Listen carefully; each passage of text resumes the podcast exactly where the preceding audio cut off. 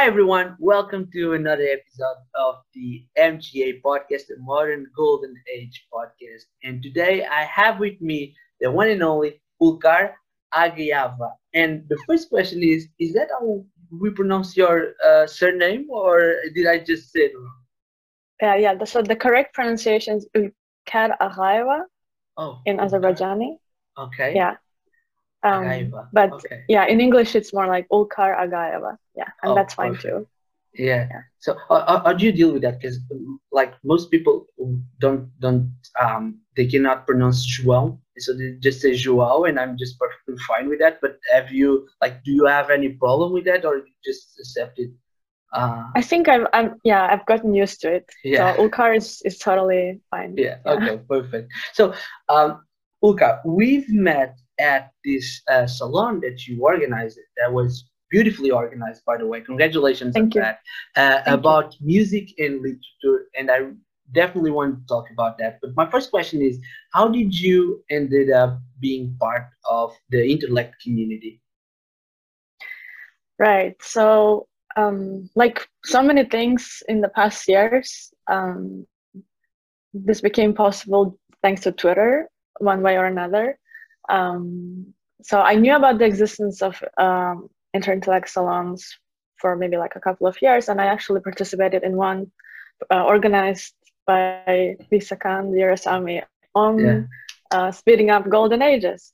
So uh, that, that, that was, I think, the only salon that I attended before.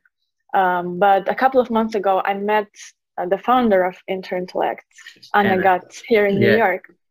Um, yeah, and we just um, talked a bit about my work in music, and um, I knew then that I also want to host a salon, but I wasn't yet sure what the subject was going to be about. But then, you know, one by one, pieces started coming together, and um, so initially the idea was uh, to host salons um, discussing the art of composing, so Mhm. the process of composition of classical music. Yeah. Um, but then I thought um, it would be really nice to, first of all, to invite my, my musicians that I know um, um, to this salon to co-host with me. But also I have some writer friends, um, and one of them is also a musician. So there's like there's a lot of inter- intersections. Yeah. Um, so that we collaborate and not just talk about music, but also parallels in the creative process of writing both music and literature. And it seems like it's a very fertile ground. Um, and the first time we gathered to talk about, um, you know, the salon series, because we knew that we cannot just put everything in one salon. So it's going to be uh, a series of them. Yeah, just things kept coming up. And um, yeah, there's so much to cover. And I'm glad that we already have two of those salons um, like as an as introduction to the subject. Yeah. Um, and I'm I'm looking forward to the next ones. Yeah, and, and and unfortunately, I wasn't able to go to the second one, but I went to the the first one, and I absolutely loved it. Um, so and and how how did you feel about being asked to be uh, a guest? Because for the folks who are listening and don't know what intellect inter intellect is about, it's a community that arranges this intellectual debate in salon salons about different topics. Uh, and and how did you feel about being a host? Like, was that uh, natural to you? Were you somehow scared? Because because I had the invitation to be a host, and I was really scared, so I said no. But I, I'm really curious about how did you feel about it? Oh, I think yeah, I was totally excited about it. I I already had some ideas, uh, even like before I knew about the existence of Interintellect Salon. I had ideas about um, organizing kind of hybrid events where there is a mini lecture followed by music, where we explore parallels between music and other human endeavors. So like this is kind of uh, the very idea of it is not kind of new to me. I I was thinking of doing that, but you know that was before the pandemic, so that kind of got cancelled. Um, Yeah. And then finally, it became possible in the form of of the intellect intellect salon. So, um, and I think like the key thing about the salons is that you're not to be expect you're not expected to be an expert in a field yeah. right? It's it's yeah like it, it's nice if you um you know have some points to make um yeah. and some some points of discussion that you want to bring to the table. But it's all about participation. It's all about conversation yeah. right? Um and i think it's even more um because you know salons as we know them they were in person right? Uh, uh, it's only now that we're either uh, yeah we have no choice but do them online or um, in a way it's it's good because we can connect to people on different parts sure. of the globe. Absolutely. Yeah so that we don't have to be in the same place but like when we are in the same place it's a completely different experience of course. Yeah. Um, so yeah i mean i'm i'm really really glad that this is happening and this is also i would say something that is a manifestation of um, of a golden age you could say because people have interest in this people have things to say people have, people have things to share and then some, sometimes there are collaborations germinating and developing from meetings that happen at these salons so yeah. it's it's not only a place to like to share your opinions or tell stories that you have to tell but also to connect to people and then who knows maybe that can carry over to other projects yeah absolutely and once again you did a, a, a very very good job because i was really when when I went there, I, I was really curious about. I, I I actually thought that we are focusing more on the the creative process, but then what happened was we ended up having all this discussion about different art forms and how music can can complement the writing part and writing part actually mm-hmm. with music and the relationship. Yeah. And we show this beautiful music uh, that that I've recorded, but I cannot pronounce the name. Can you please say it like um the the song that you that you showed us? Sure. The, the first recording that we listened to was Samuel Barber's yeah. uh, Knoxville, summer of 1915. So it's a piece for a soprano or mezzo soprano and orchestra. Yeah. Um, and this is yeah, this is a very unusual work because, um, you know, we, we think of composition as a long process that it can take uh, weeks and months and years sometimes for especially for like large scale works yeah. um, but this particular piece i think the composer himself was very intentional about uh, being very spontaneous about his own process of writing um, because the piece the, the literary piece that's it's, it's based on was also um, a result of improvisation yeah. It was kind of stream of consciousness kind of writing. And then he took the la- last third of that uh, short story um, and wrote music to it. And like i think he he completed it. So the, the story itself was written within an hour and a half or so. And then it took him three days to to write music to it. And this is a huge accomplishment because it's a very complex score. It's it's gorgeous and it's very um, yeah, I, I think it, it makes a huge difference when you just read it in your own voice, the mm-hmm. the story, versus mm-hmm. when you listen to it rendered in music. And the music highlights different points in the narration that you probably um, wouldn't, you know, pay so much attention to, or they wouldn't yeah. have that salience, but they're hugely amplified by the music. Yeah. So did did you um did you find out that specific piece when you were getting ready to the salon or did you already knew it?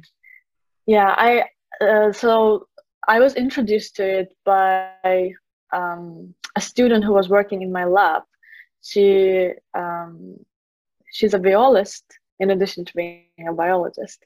Um, and i don't remember um, how we came to discuss this piece, but she told me that I should definitely listen to it. Mm-hmm. And so I did. And it was, I think it was January of 2020. And I was enamored by it. Uh, I was totally blown away. I was listening to it on repeat many times. So, so like, yeah, there are, I think there are several, well, many pieces um, of classical music um, that I somehow happened upon or that were more rarely recommended to me that um, yeah they they for some time they become an obsession yeah so i i have to listen to different performances uh, you know different recordings and if i get a chance also to li- listen to them live and just like savor the the entirety of the piece and all its details. So like um, this this is for sure um, this is one of those pieces. Yeah, can can you name just a few more, like two or three? Because uh, like I, will give you an example. To me, that was uh, the Rite of Spring by Stravinsky. I remember the first time that I heard oh, that, I was completely blown away. I actually yeah. I, I heard that when I was in college. Um, and and we used to have like these these moments where we would we would schedule a room in, in the university and we bring not no instruments were allowed because i was studying music back then in college right mm-hmm. so no instruments were allowed the only thing that we could bring was like a cd or an ipod and we connected to the speakers and we and we would just listen to music and we mm-hmm. we did that with jazz and i remember that once there was like this classical musician that ended up going with us and told us like oh i, I really enjoyed those rhythmic figures and you should and speaking of rhythm, you should listen to this specific mm-hmm. song by mm-hmm. Stravinsky. I remember listening to it, and I was so blown away that the next day we're about to do that uh, ritual of going to listen to music. I actually booked another room all by myself with another speaker mm-hmm. just to listen to the whole song from from the mm-hmm. beginning to the end. And I was completely blown away. It's still one of my favorites, um, uh, one of my favorite classical musical pieces. And I would love to hear uh, what are some of yours. Oh yeah, of course. I mean, for sure. I, first of all, I can totally relate to to your experience because yeah, there's it's an incredibly rich um, work. Absolutely. Um, but yeah, for me, um, yeah, I, I was. I would say that I I had also like yeah periods of obsession with particular composers or pieces, um, and one thing that like among my recent finds um, so there is this uh, Ravel's uh, piano trio, mm-hmm. uh, and specifically the third movement of it, um, which is, if you look at the score, it's very simple, but at the same time, it's incredibly powerful. Mm. So it's just very sparse language. This is what I'm learning as a composer that uh, you can use very sparse language and yet achieve incredibly powerful results. So that's one thing. Um, another is um, so I was I was listening to a lot of uh, piano trios recently because I'm working on my, on one myself. Um, so another another one is so Shostakovich has two piano trios. Um, one of them is just like one movement is more like a poem kind of work, um, and the other one it, it has four parts, four movements, and yeah, I mean, it's incredible in its entirety. But again, the third movement is one that um, it's it somehow has a similar um, structure and mood to the Ravel's, um, this, you know, the third movement of mm-hmm. Ravel's piano trio. Um, so that that's something that I was completely smitten by. And then, you know, if we go back to like earlier music, I also really love uh, medieval and Renaissance music, even mm-hmm. before going to Bach, even before before the Baroque. Um, and there is this uh, Flemish French composer, uh, Josquin des Prez, um, and he, he has written a lot of masses and more secular works. Mm-hmm. And there's one mass that I completely adore, and I, I don't know how many times I've listened to it, performed by the Tallis scholars mm-hmm. um, and it's called Missa Pange Lingua.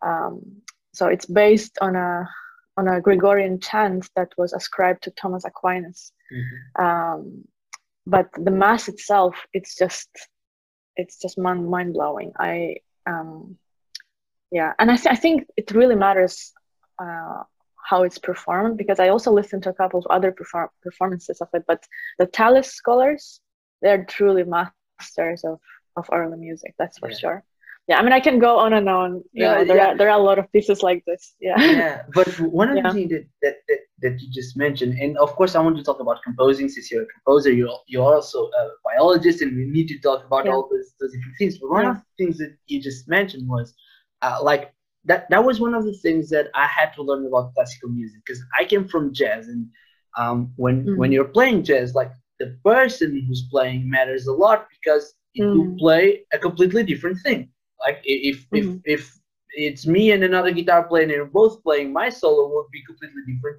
of his and in my mm-hmm. mind I, I, always thought that that well classical music uh, it, it, it, it's and I'm I'm sorry, but I thought that I, I, I used to say like that's so boring because everyone will play it the same way. I, I, know that if I listen to that song, it'll be always the same thing. And then when I had real connection with, with, with classical music and classical musicians that played at a, a very good level, I was blown away by how uh, stupid I had been because it, it, makes a whole difference. Like the same piece played by two different players will be completely different. Yeah, yeah um, and, sure. and and yeah. that's something that as as and, and and making a segue to compose it. That's that's usually something like for, for me when I wrote music, I usually wrote a lot of jazz tunes, and I had the privilege to be able to write to specific musicians because they were the ones playing with me, and I knew how a certain piano player would approach music and how a certain drummer would approach music and I was able to compose to those. But when when you're playing like uh, when you're actually writing classical music, I believe I'm not sure, and you'll probably correct me if I'm wrong, but I believe that you cannot do that. So entering in the composition world, how did you uh, how do you deal with that? Like how how you deal with that ambigu- ambiguity? I think that's how you say it. Mm-hmm, uh, mm-hmm. By that is related to who's playing your own um, composition. Yeah, I would say first of all, yeah, indeed there is a world of difference in how different musicians interpret classical pieces. Yeah. Um, and like you know, you, you can you can see that difference among contemporaries, but also if you take like a historical view, um, how music was performed let's say in the beginning of the 20th century you know from the time that we have recordings from and compare them to these days recordings there's an enormous difference. And some people say that oh you know because there is there is such a huge demand on technical precision and like generally technicality uh, so recordings of today are more polished but somehow they're more alike than if you look at uh, recordings from earlier um, earlier times. And then like you can like you can immediately identify oh this is glenn gould playing this is horowitz playing or you know this is richter playing uh, without even like looking at the you know uh, on the cd or or vinyl or whatever you're listening to yeah. um but like in my own work i don't really um i don't have i don't have that in mind while i'm writing to be honest because i'm um, I'm writing music, right? I don't mm-hmm. really write write for musicians in that sense. Mm-hmm. Maybe like later I would have to take this into, into, account, but also I'm happy to see how different people would interpret my music. You know, I have opinions about how it should be played, mm-hmm. right? And um, when when we were recording my first suite for cello and piano, we had a lot of discussion with my teacher. He was actually the one who played the cello part, so that was really nice because he he has seen me write this piece from start to finish mm-hmm. and we were having a lot of discussions about you know how this um, yeah like a, lot, a lot of deci- a lot, a lot a lot of decisions along the way um, so he was more familiar with the with the with the piece from the beginning mm-hmm. um, so I would say that you know that's not too much on my mind and I'm I'm I'm interested in how pe- different people would interpret especially you know also of course you can make you know notes annotation um, in a way that um, conveys your intentions about the piece. But also uh, the good thing is that i can talk to the musicians in person and then we can discuss how how the thing should be played. Yeah, yeah. so how did you end up uh, composing? So how uh, tell us a little bit about your relationship with music and then specifically with, with composing yeah, this is a pretty recent thing in my life. Uh, composing, so not not uh, music in general, but composing because. Um, so my mom is a violinist, and she was trained as a violinist, and she used to teach uh, for some time. But then um, she she let me play piano instead. She didn't. I don't think. Yeah, she it, it, it never came up um, as an option for me to learn other instruments to be honest but i was already enamored by piano Um, and so I started learning at the age of six. And at some point, I have considered becoming a professional musician, but then um, I think I was also very strongly drawn to sciences, and so I made a decision in favor of sciences. Um, and then, um, yeah, while I was in college, there wasn't really much time to practice. Uh, so mm-hmm. for some time, I was mostly a listener rather than performer. But then I came back to performing, and I, when I moved to New York, I found that a really, nice teacher, um, and with her, yeah, like she, she definitely deepened my understanding and my analytical ability um, with respect to music, piano music, first of all. Mm-hmm. Um, so yeah, I learned a lot of Russian Romanticism with her, and also a lot of Bach. Um, and then at some point, I got really interested in interested in early music, as I mentioned, but not only vocal music, but also, um, you know, the instruments from those olden times, mm-hmm. uh, like lute and harpsichord. So I took a couple of lessons in harpsichord, uh, which is a completely magical instrument. It's very different from piano. It's a completely different thing. Um, and yeah, so like I would have continued those lessons had it not been for a pandemic, to be honest. But I had to give that up. Um, yeah. And then I think the major turning point in my life was this one concert that I attended, and I remember the day to this day. Uh, it was August 14th, 2019, and it was a um, it was a house concert. Uh, so it, it, wasn't like a traditional stage performance, mm-hmm. but a place where it was still quite a large audience, mm-hmm. um, but uh, it was way more informal and also you could approach musicians and talk to them. Yeah. Uh, it was very different from traditional stage performance. Mm-hmm. Um, and those were four cellists from Juilliard. And the pieces that they play and their mastery is completely blew me away.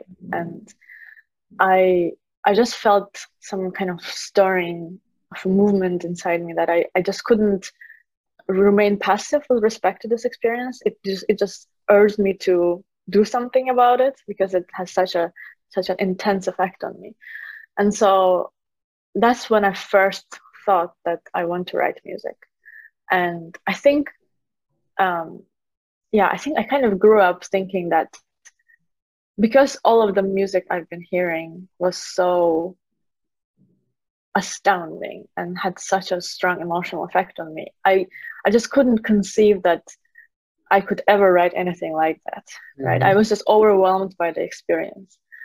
Um, and I guess it wasn't part of my upbringing that, oh, yes, like writing music is something that you can do, right? Mm-hmm. Just like writing stories or like, I don't know, learning biology or whatever. Mm-hmm.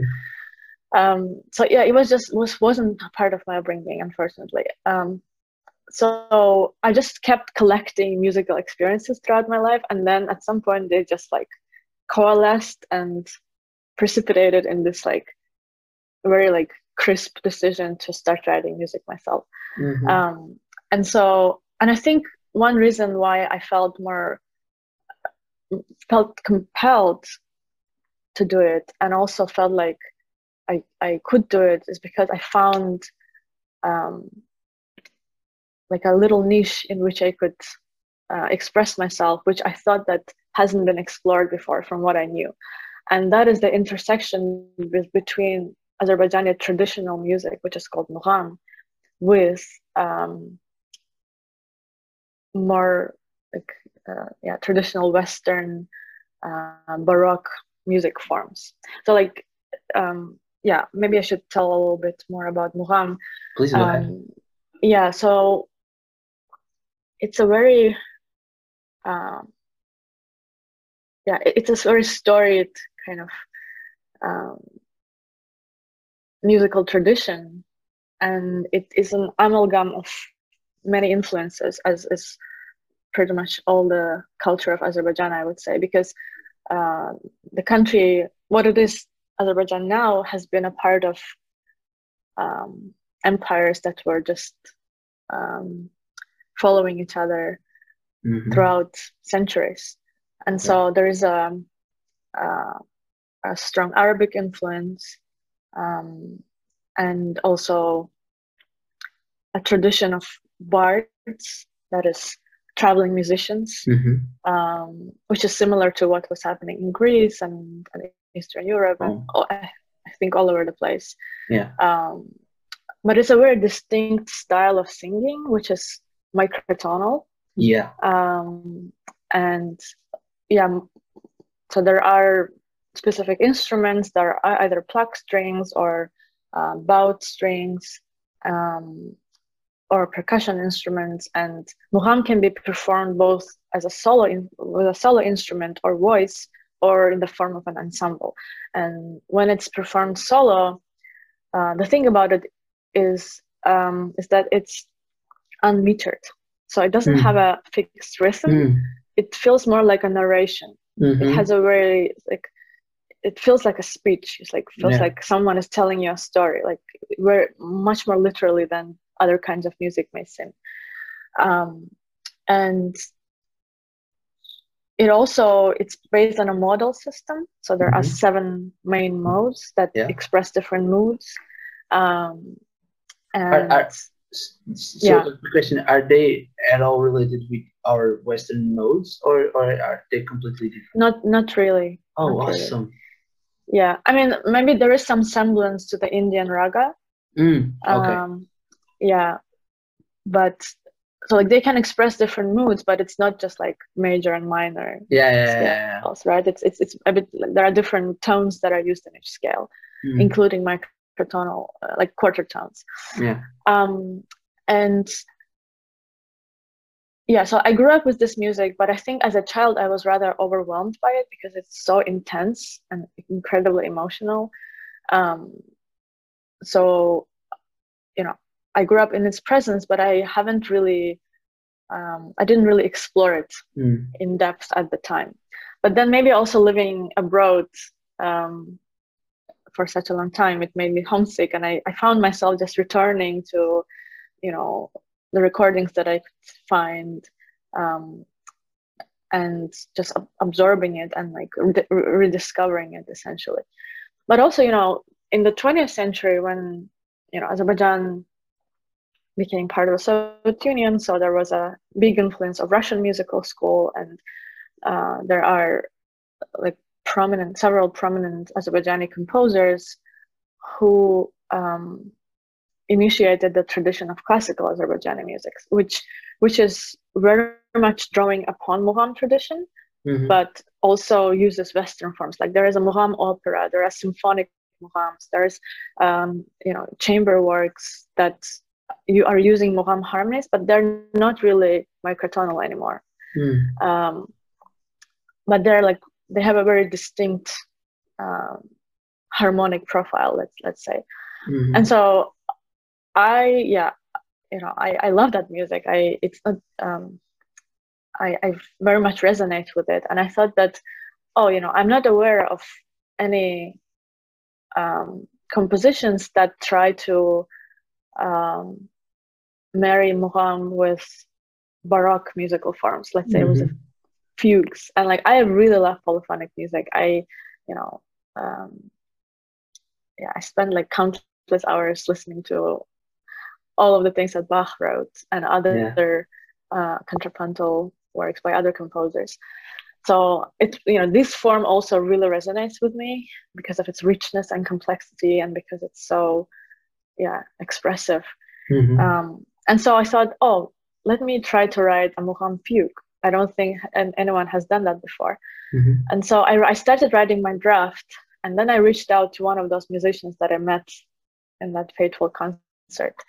Um, and yeah, he gave me a very encouraging feedback.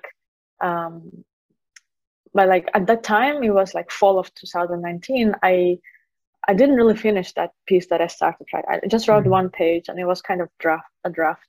Mhm. Um, and that was the time when I was, you know, applying for jobs in academia. So it was like I, a lot of my energy was spent on that.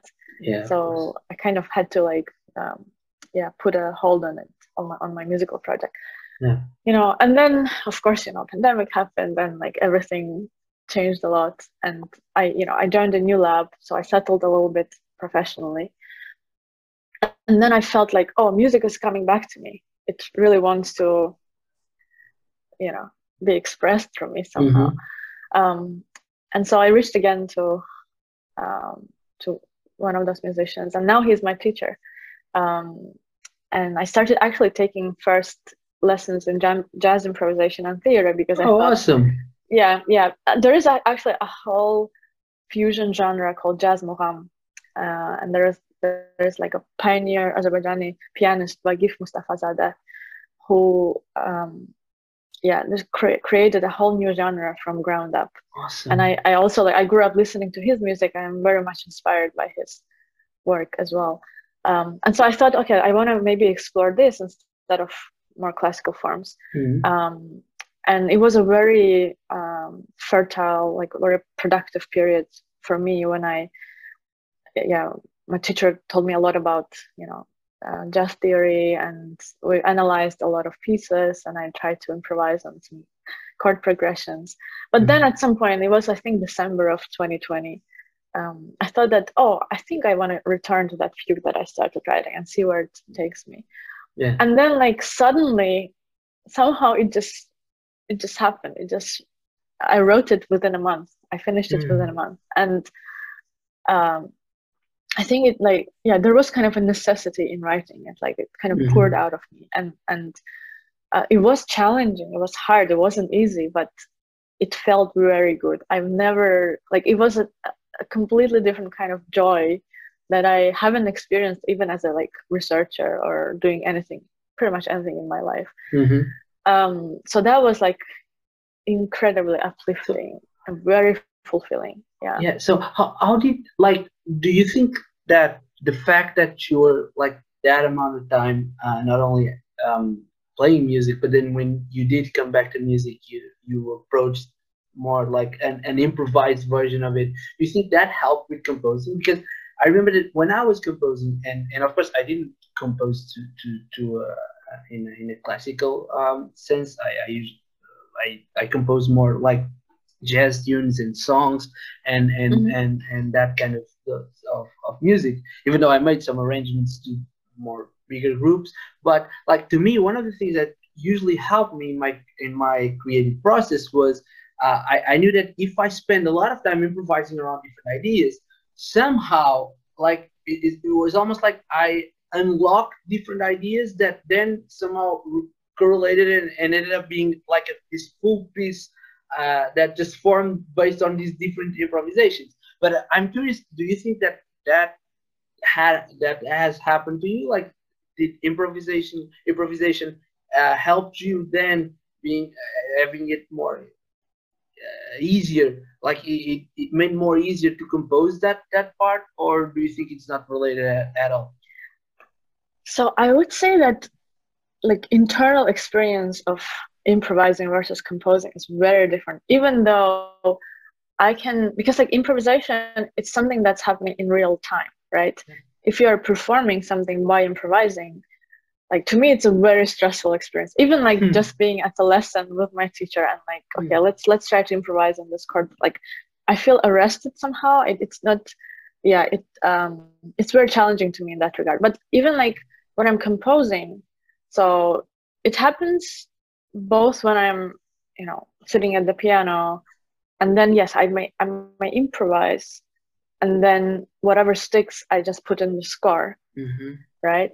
But usually it's a more um, kind of defined pro- process. Mm. So as if there is already a melody or a or some kind of rhythmic pattern that exists and then it enters my mind and i know that it should be in the piece mm. right and maybe mm. it would be much more difficult to me uh, for me to do it on the fly yeah. because of my you know of my experience of improvisation as a stressful thing yeah. but when i'm composing i feel like oh i have all the time that i need and i just like and that, then it somehow arises spontaneously mm-hmm. so like I also find that things that end up in my scores, they don't just appear when I'm sitting at the piano improvising, but sometimes, or actually oftentimes, it's like before I fall, fall asleep or when I'm walking on the street Yeah. or uh, I don't know, washing dishes or something like that. Yeah. So like it feels like my brain is just working in the background and then suddenly it, it finds a solution and then it appears in my conscious Yeah. uh, consciousness. So It's like the, um, the yeah. diffuse mode of the brain, right? Like uh, I don't. I, I, I- yeah, it's yeah. it's like when, I when, think when it's not under pressure. Yeah, yeah, it's like Barbara Oakley talks about that in the of course the famous Coursera course, the learning how to learn, something like that. She talks about like how our brain when when you're doing other stuff, it it, it makes all these unconscious connections and then allows for a creative uh, and spontaneous thing to arise. So it, Yeah. it makes a lot of sense. So and and that's basically that's your uh, creative process, or do you have like any routines or anything that helps you um, get those ideas more often, or you just let it flow and end up uh, writing what what appears? Yeah, so I don't really have a routine to be honest. Um, so it's not like you know every morning at 9 a.m. I have to be at Yeah. the piano and, and write whatever it comes. And I know that this is this is this seems to be um, uh, something that a lot of the prominent artists and composers and writers have. Actually, I've been reading reading this book called um, Daily Habits: How Artists Work, and it appears that a lot of them, yeah, they did have fixed hours when they that they dedicated solely to writing without any distractions. And it can be like usually for a lot of people it's morning, but then you know depending on their other jobs or other responsibilities can be nighttime or something like that. But for me yeah i, I just um I, I don't have a routine and i don't feel like i need it. Hmm. because when, when a thing has you know if it's if it's to be written it will be written you Mm, know? Yeah. um, but also i would say that i think there is like a lot of again background activity that's happening on my mind even though i'm not actively consciously thinking about Mhm.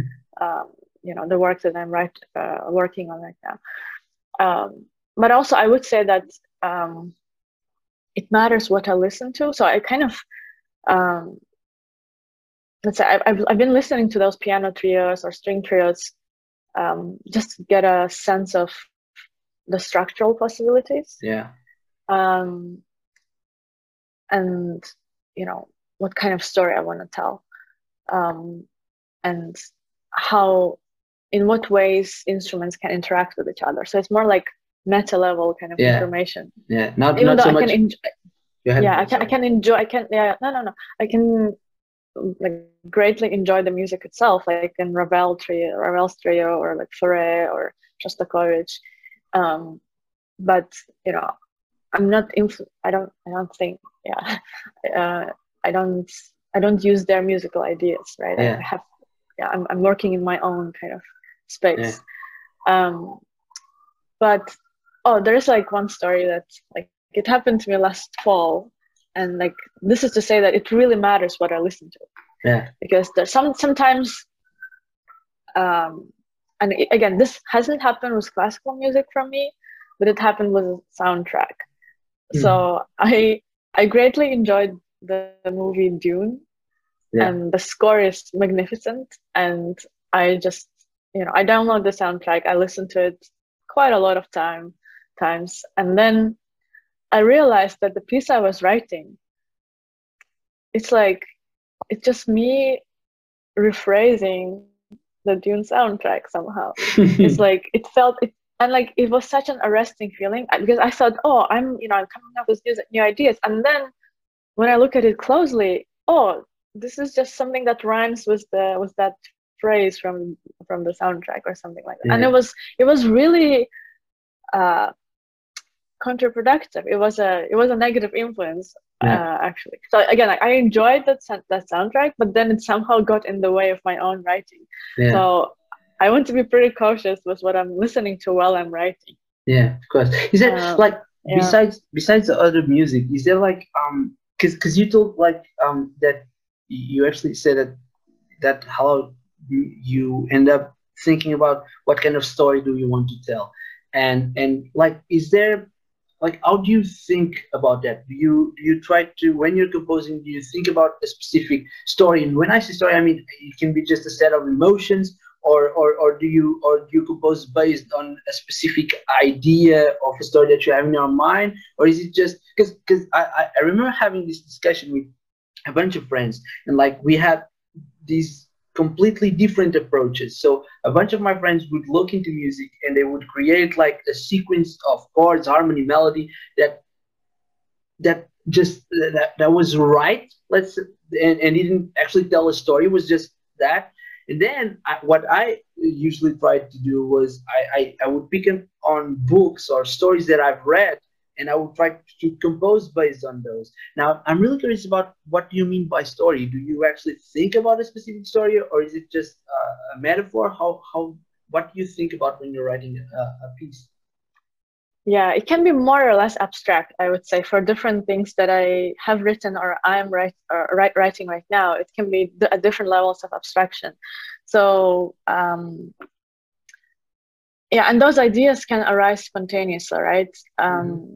so one of my projects i'm working on right now is called four elements um, and i conceived it as a pretty large work consisting of four movements and each movement is one of the elements yeah. so like water fire earth and air so already that gives you a lot of like rich context to how music may sound like and even like you know it also tells me what kind of instrumentation I'm, I, I mm-hmm. want to use, right? It will be very different from air versus earth, let's say, right? With earth, I, I imagine, oh, there's going to be some like a lot of percussion um, and some rich kind of sounds. Um, and with the air, with the air, it has to be some voice piece with some string instruments or like with yeah. plucked strings. So like already that shapes what what uh, means you're going to use in the mm-hmm. in the writing, right? so you know that that, that idea uh, came to me when I was thinking about um, yeah I actually wanted to organize concerts around the time of spring equinox uh, which is celebrated in Azerbaijan as the new year mm-hmm. uh, Nowruz it's also celebrated in other countries um, and you know this tradition of um, of Nowruz it, it's also um, it includes um, celebrating those four elements. Yeah. So there are on the four Tuesdays that precedes spring equinox, there are celebrations that are dedicated to each of this uh, each of this elements. So yeah, I just thought about it and I thought, oh, this sounds like uh, like a piece of music. I could yeah. I could I could do something like that. And again, like the, the very nature uh, these are maybe like primal kind of elements in the sense that um, maybe you can find them in different pieces of music and maybe they're just named differently but um, they're like four temperaments right you can mm-hmm. think of them as four temperaments or like four mental states or something like that mm-hmm. um, and then a couple of other pieces um, that I wrote, they they arose as as my tribute to to Azerbaijani composers that I admire. Yeah. So I wrote two fugues whose subjects are based on on a on you know on the opening theme um, from a ballet um, or or a, or a symphonic mugham. Um, so like you know it's it's a wonderful melody and then i feel like oh what if i elaborate on it and like my, my thoughts naturally go to a fugue right mm-hmm. and fugue is it's more abstract it's more about moods and interaction of voices yeah. it's um yeah it's, it's harder to think of it as a narrative yeah. in that sense um but also when i when i think about like um works that consist of several parts like several movements um, then you can think about oh how those parts relate to each other right mm-hmm. um, you know contrast is a p- very powerful um, kind of tool element. tool yeah, yeah, that you can use um, so let's say like first movement is very energetic and then it ends in a kind of fury fashion and then the next movement is very um, kind of stately or mournful even like slow like procession and mm-hmm. then you mm-hmm. have again uh, a more lively section followed mm-hmm. by something where where the piece kind of rounds up and um, yeah peters out. Yeah. So yeah i think i think i, I, I think in more abstract terms okay. um, it's it's less about um, let's say trying to actually i want to experiment with scoring let's say scoring videos mm. or short films or something like that. Mm-hmm. um, but at this point i'm yeah the narrative that i'm thinking of is on is more abstract. Yeah perfect. Great. So let me just let's take a step back and and and like i i, I i'm really curious about what's your take on this. So we, we both talked about a little bit before uh, about the visa meme, which is like the meme mm-hmm. that originated all this podcast and this idea of a modern golden age. And and and yeah. you just said uh, when we were talking that that you believe that community was like uh, or, or these kinds of relationship and discussion you know talk about intellect were part of this modern golden age and to me that makes absolute absolute sense but also music is at least to me, actually a great element of this modern golden age because I believe that we need some songs and hymns and and and and, and yeah, overall pieces of music that somehow connect us and allow us to have like this shared idea of of and, and art in general. We need art in general to get to a, a stage in humanity where we actually are living with um, some different values or, or treating the planet in another way. And I was really curious to, to ask you two things about this, this topic of the modern golden age. The first one is what is to you uh, like the uh, the modern golden age? How you see that that idea, and also how what's the role that you think music will play in that same uh, uh idea? Yeah, this is a huge topic, of course, and um, I think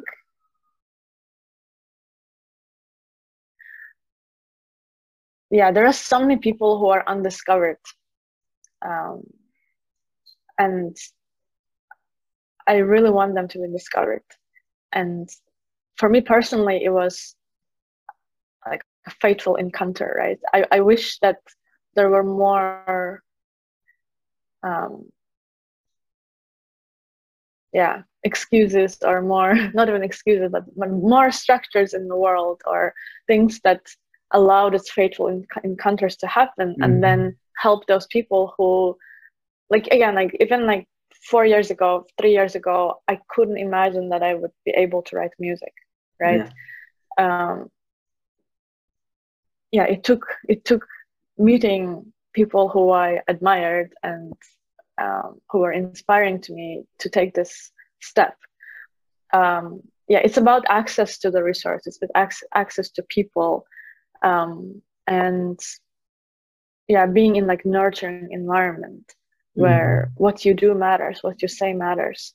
Um, and yeah just like i think yeah ta- talent search in that sense and um, creating spaces where people can connect are for sure like one of the major components of bringing about the golden age.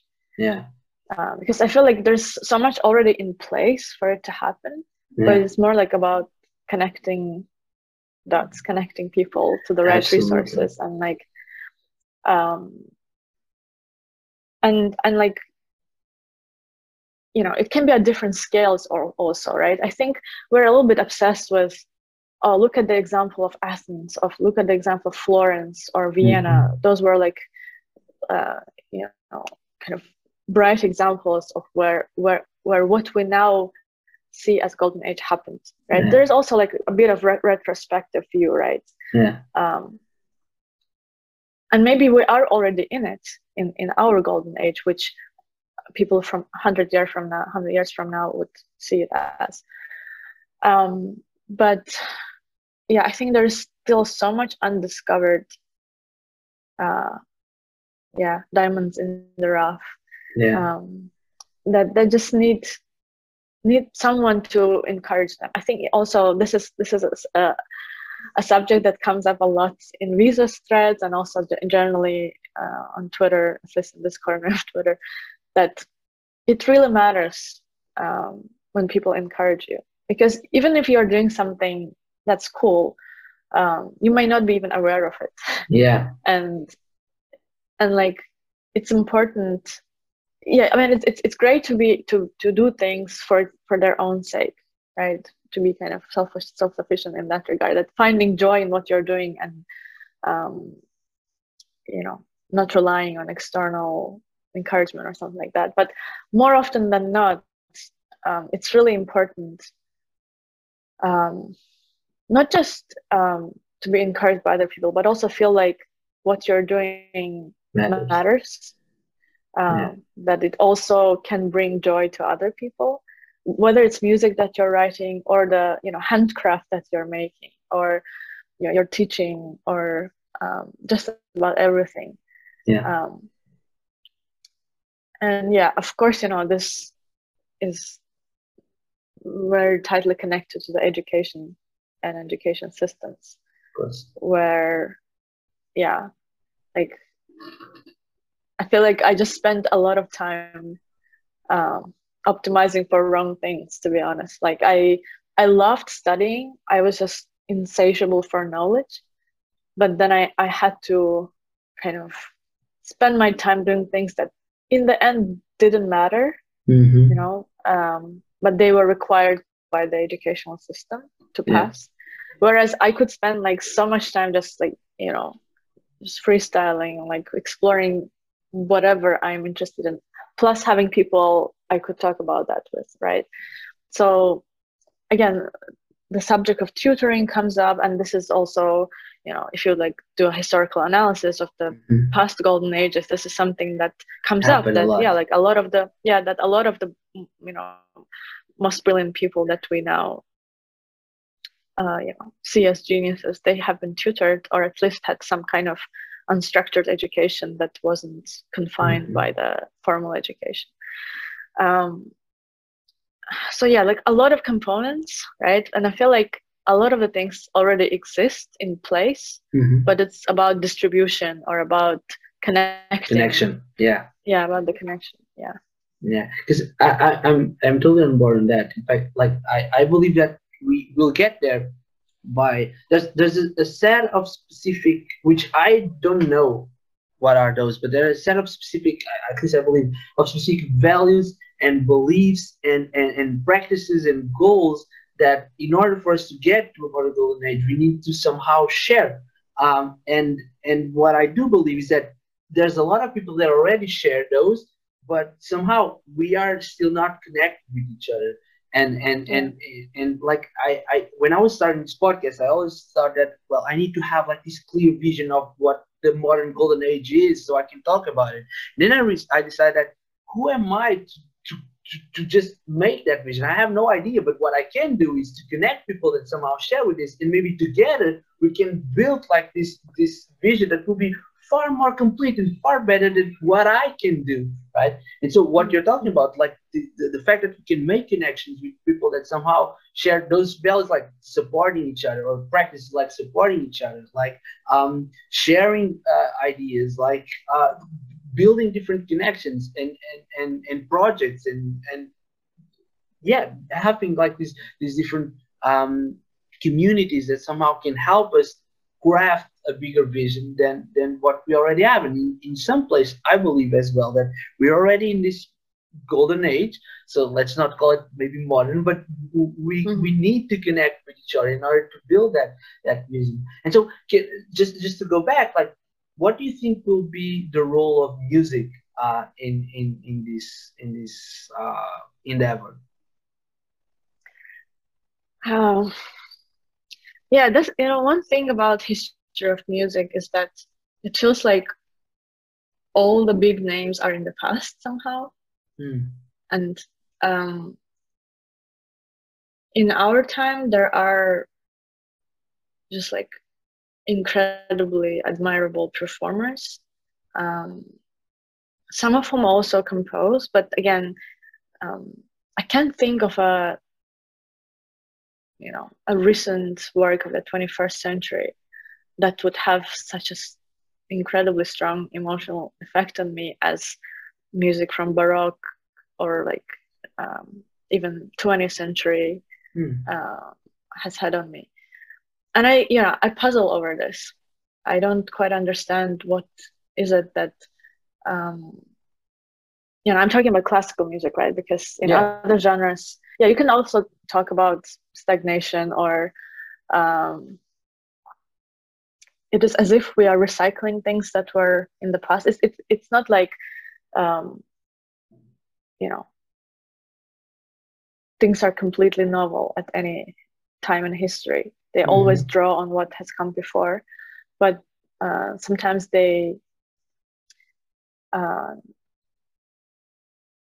they feel like a, a, huge jump forward right? Or, or they strike you as something novel or a new voice like a new composer who has a very distinct voice um, that we recognize you know among thousands of others. And i'm thinking now that maybe um, places where breakthroughs can happen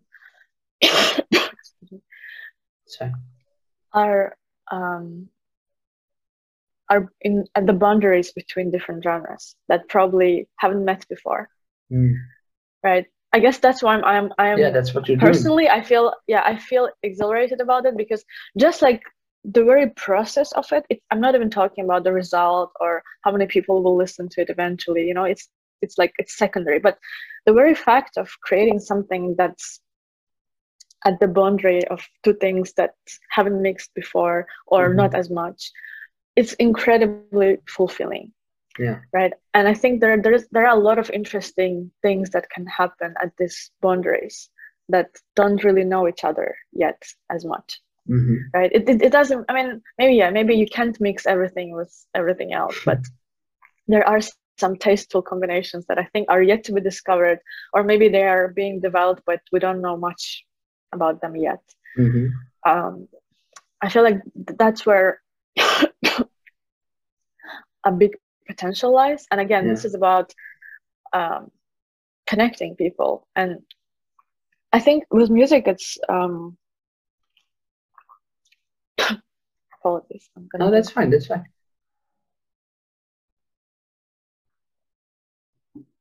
Um, it's more about like discoverability, right? Than because we have we can stream anything at any time with the tools that we have.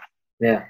Um, so we can explore, I don't know, folk recordings from late 19th century, where when recording became possible, up to, or even like how they are enacted um, in this day. I think yeah, folk music still, as it has been a cradle for for music, for yeah. composed music, it is still like a like inexhaustible source of new ideas yeah. that can be reimagined or like reformulated or somehow modified uh, to bring about you know a thing of beauty.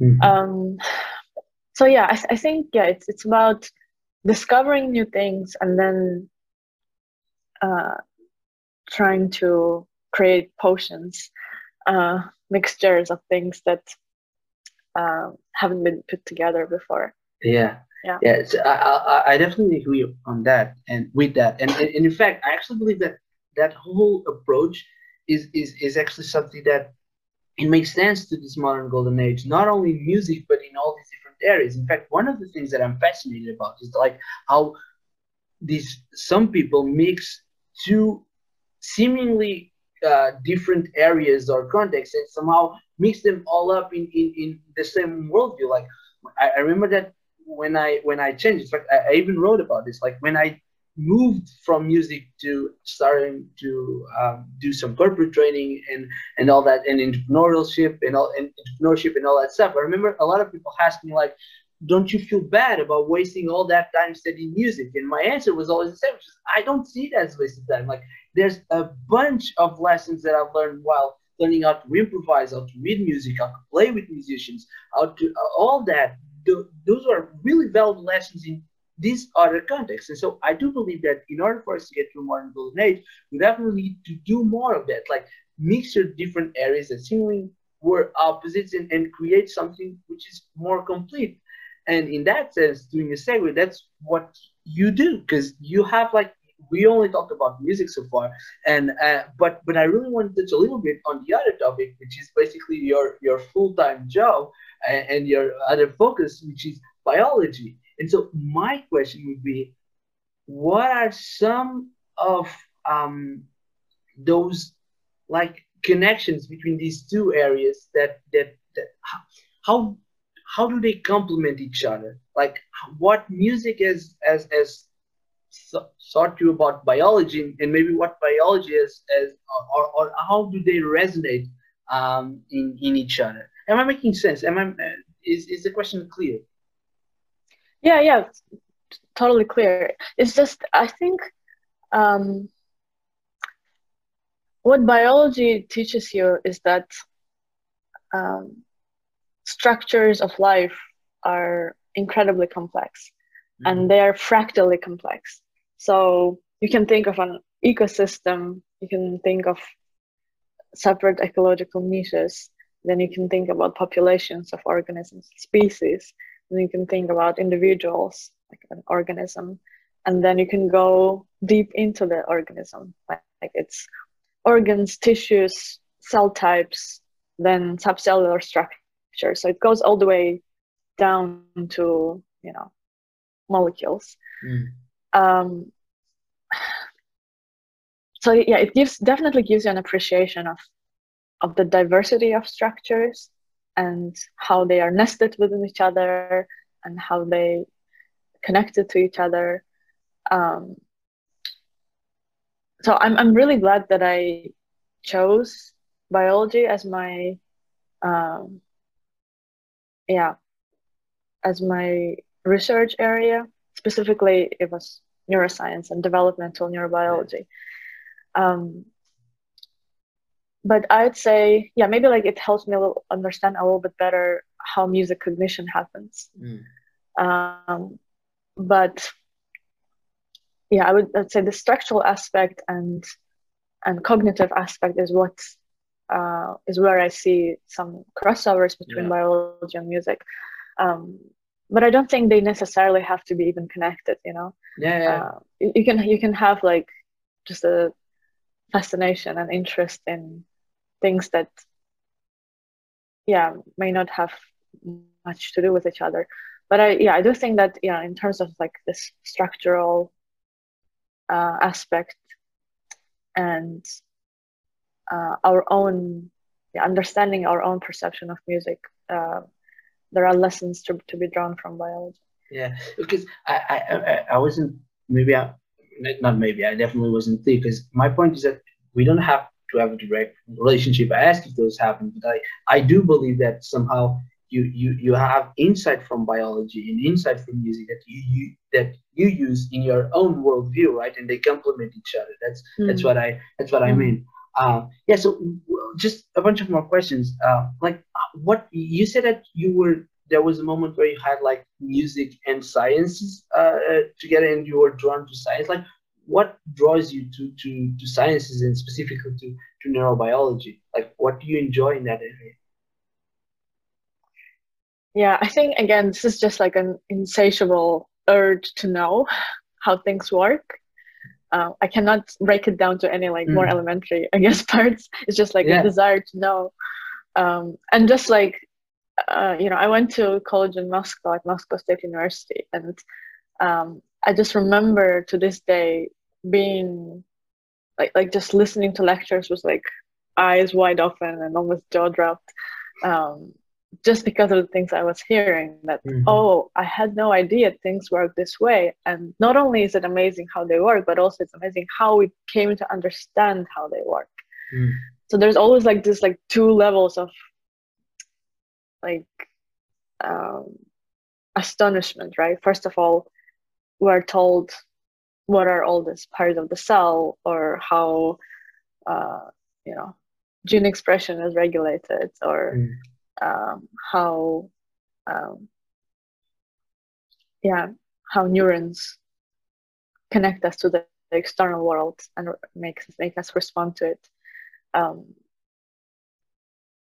so there, yeah, there's this first level of oh, I'm absorbing this information and it blows me away, and then I'm thinking, well, how how on earth people have figured this out, and then that's like more of history of science, which is also an incredible topic.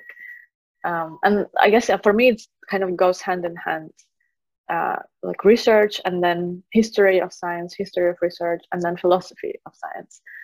I think, yeah, actually, I wish there were there were more emphasis on both history and philosophy of science for graduate students or just like anyone who's studying these subjects. Mm.